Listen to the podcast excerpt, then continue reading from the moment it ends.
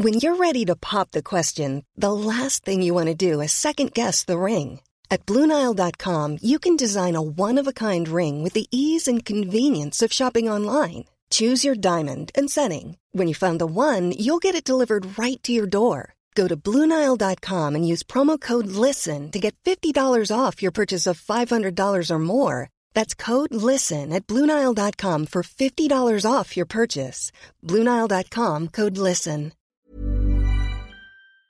La chute de l'euro et de la livre sterling face au dollar menace de faire entrer l'Europe dans une crise économique. C'est donc le sujet à la une aujourd'hui. Salut, c'est Hugo, j'espère que vous allez bien. On est parti ensemble pour une nouvelle plongée dans l'actualité en une dizaine de minutes. Et à noter que pendant quelques jours, je tournerai ces actus du jour en voix off, donc sans ma tête et sans la caméra. Et je ne tournerai que le premier sujet de ces actus du jour. Les actus en bref après le sujet principal seront donc présentés pendant une semaine par des journalistes de l'équipe et notamment Que vous avez euh, déjà entendu euh, sur ce format. La raison est très simple, je suis euh, sur le terrain en reportage en ce moment pour quelques jours et donc cette organisation nous permet de continuer le format des actus du jour en parallèle à ce tournage de reportage qui arrivera donc bientôt sur la chaîne.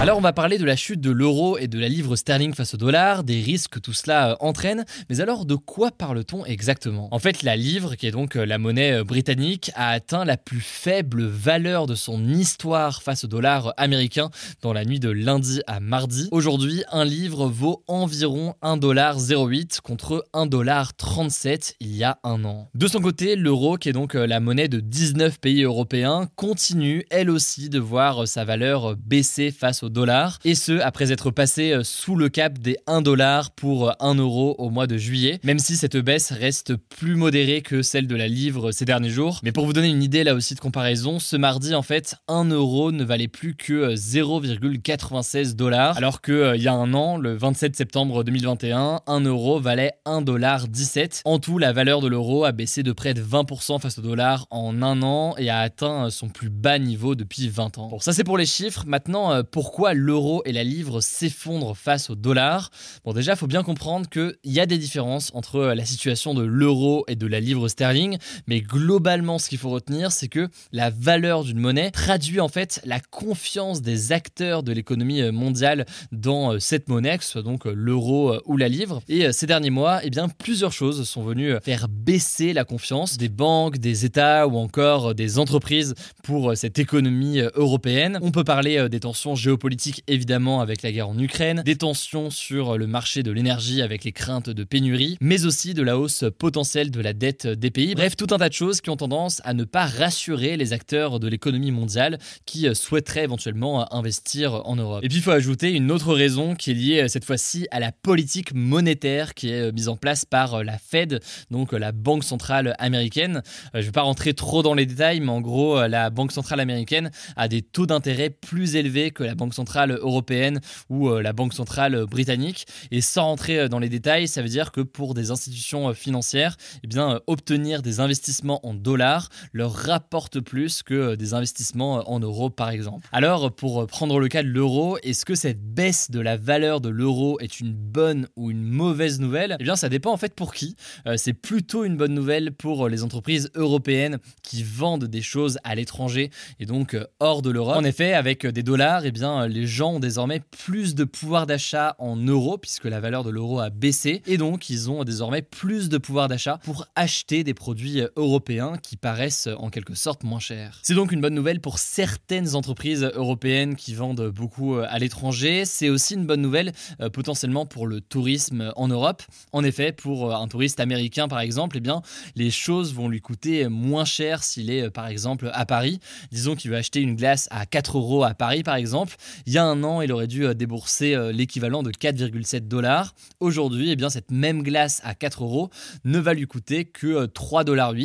Et du coup, eh bien, les touristes vont potentiellement être tentés de dépenser davantage d'argent sur place, ce qui peut être donc là positif pour les entreprises qui sont dans ce secteur. Voilà, ça c'est donc pour les gagnants en Europe de cette baisse de la valeur de l'euro, mais la réalité c'est que ça concerne qu'une minorité d'entreprises et de personnes. En fait, pour la majorité des Européens, cette baisse de l'euro, c'est une mauvaise nouvelle globalement. Je vais vous expliquer pourquoi. Bon, déjà pour toutes les entreprises qui n'exportent pas, mais au contraire qui importent des produits de l'étranger pour produire ce qu'ils veulent produire, eh bien cette baisse de la valeur de l'euro face au dollar rend les produits importés plus chers. En effet, les prix d'énormément de produits dans le monde sont fixés en dollars, notamment dans le secteur de l'énergie. Euh, le prix du pétrole, par exemple, est fixé en dollars. Et donc forcément, une entreprise européenne qui a besoin d'acheter beaucoup de choses en dollars va se retrouver pas mal en difficulté. Le truc, c'est que cette mauvaise nouvelle, nous-mêmes, on va la sentir en tant que consommateur potentiellement, puisque une entreprise va voir du coup les prix d'importation augmenter et elle risque de répercuter ça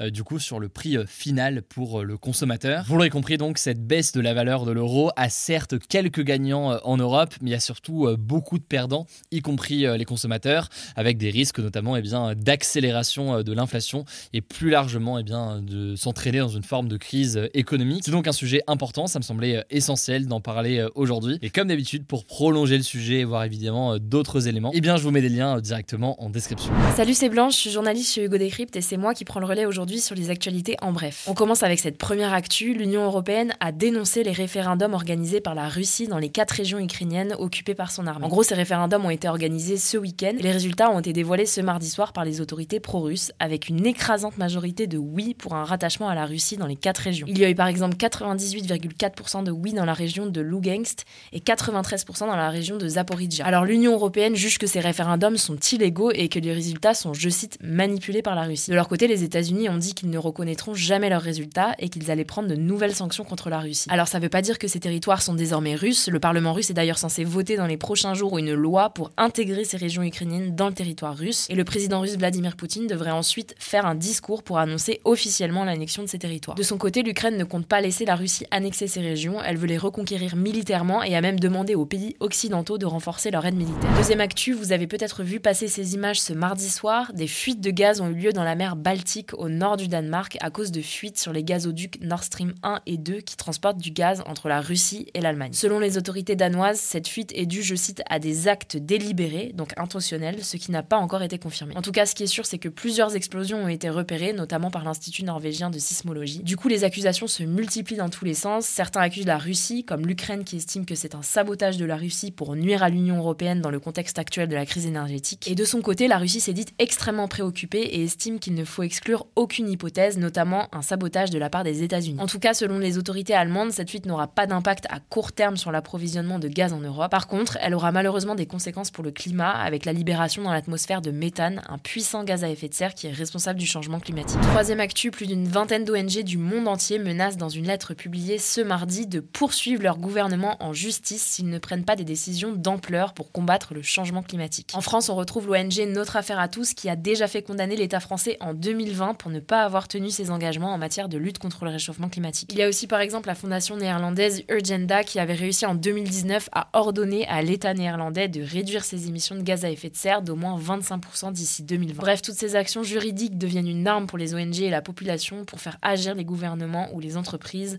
On suivra ce quatrième actu, ça concerne la Coupe du Monde de football qui se tiendra au Qatar du 20 novembre au 18 décembre prochain. En fait, à cause du manque d'hébergement disponible pour tous les supporters, le Qatar va mettre en place des navettes en avion pour les personnes qui habitent dans les pays voisins pour qu'elles puissent rentrer chez elles chaque jour. Alors non, non, c'est pas du tout une blague. En fait, il y a déjà plus de 160 vols quotidiens qui sont prévus, soit près d'un avion toutes les 10 minutes. L'une des villes les plus desservies, ce sera Dubaï aux Émirats Arabes Unis avec une trentaine de vols quotidiens. Alors vous vous en doutez, plusieurs ONG de défense de l'environnement ont déjà dénoncé l'impact environnemental de cette décision. Les émissions de gaz à effet de serre pendant la Coupe du Monde étaient déjà avant ça estimées à 3,6 millions de tonnes d'équivalent CO2, soit plus que ce que produit un pays comme l'Islande en un an. Et donc logiquement, elle devrait encore plus augmenter avec ces nouvelles navettes. On termine avec une actu peu plus légère. Une nouvelle île serait apparue dans le Pacifique en seulement 11 heures suite à une éruption volcanique. En gros, le 10 septembre dernier, un volcan sous-marin est entré en éruption dans le sud-ouest de l'océan Pacifique et le cratère aurait laissé échapper en continu de la lave, de la vapeur et de l'eau à la surface. Et ce sont justement ces éléments qui se seraient ensuite accumulés et solidifiés qui ont formé une nouvelle île qui continue de s'étendre car le volcan reste actif. Elle ferait aujourd'hui 24 000 m2, soit l'équivalent de presque 3 terrains de football. Bon après c'est pas du tout une première dans cette région puisqu'à chaque éruption de volcan dans cette zone, des petites îles se forment et résistent parfois au flot pendant plusieurs années. On voulait quand même vous en parler aujourd'hui parce que c'est assez fou. Voilà, c'est la fin de ce résumé de l'actualité du jour. Évidemment, pensez à vous abonner pour ne pas rater le suivant, quelle que soit d'ailleurs l'application que vous utilisez euh, pour m'écouter. Rendez-vous aussi sur YouTube ou encore sur Instagram pour d'autres contenus d'actualité exclusifs. Vous le savez, le nom des comptes, c'est Hugo Décrypte. Écoutez, je crois que j'ai tout dit. Prenez soin de vous et on se dit à très vite.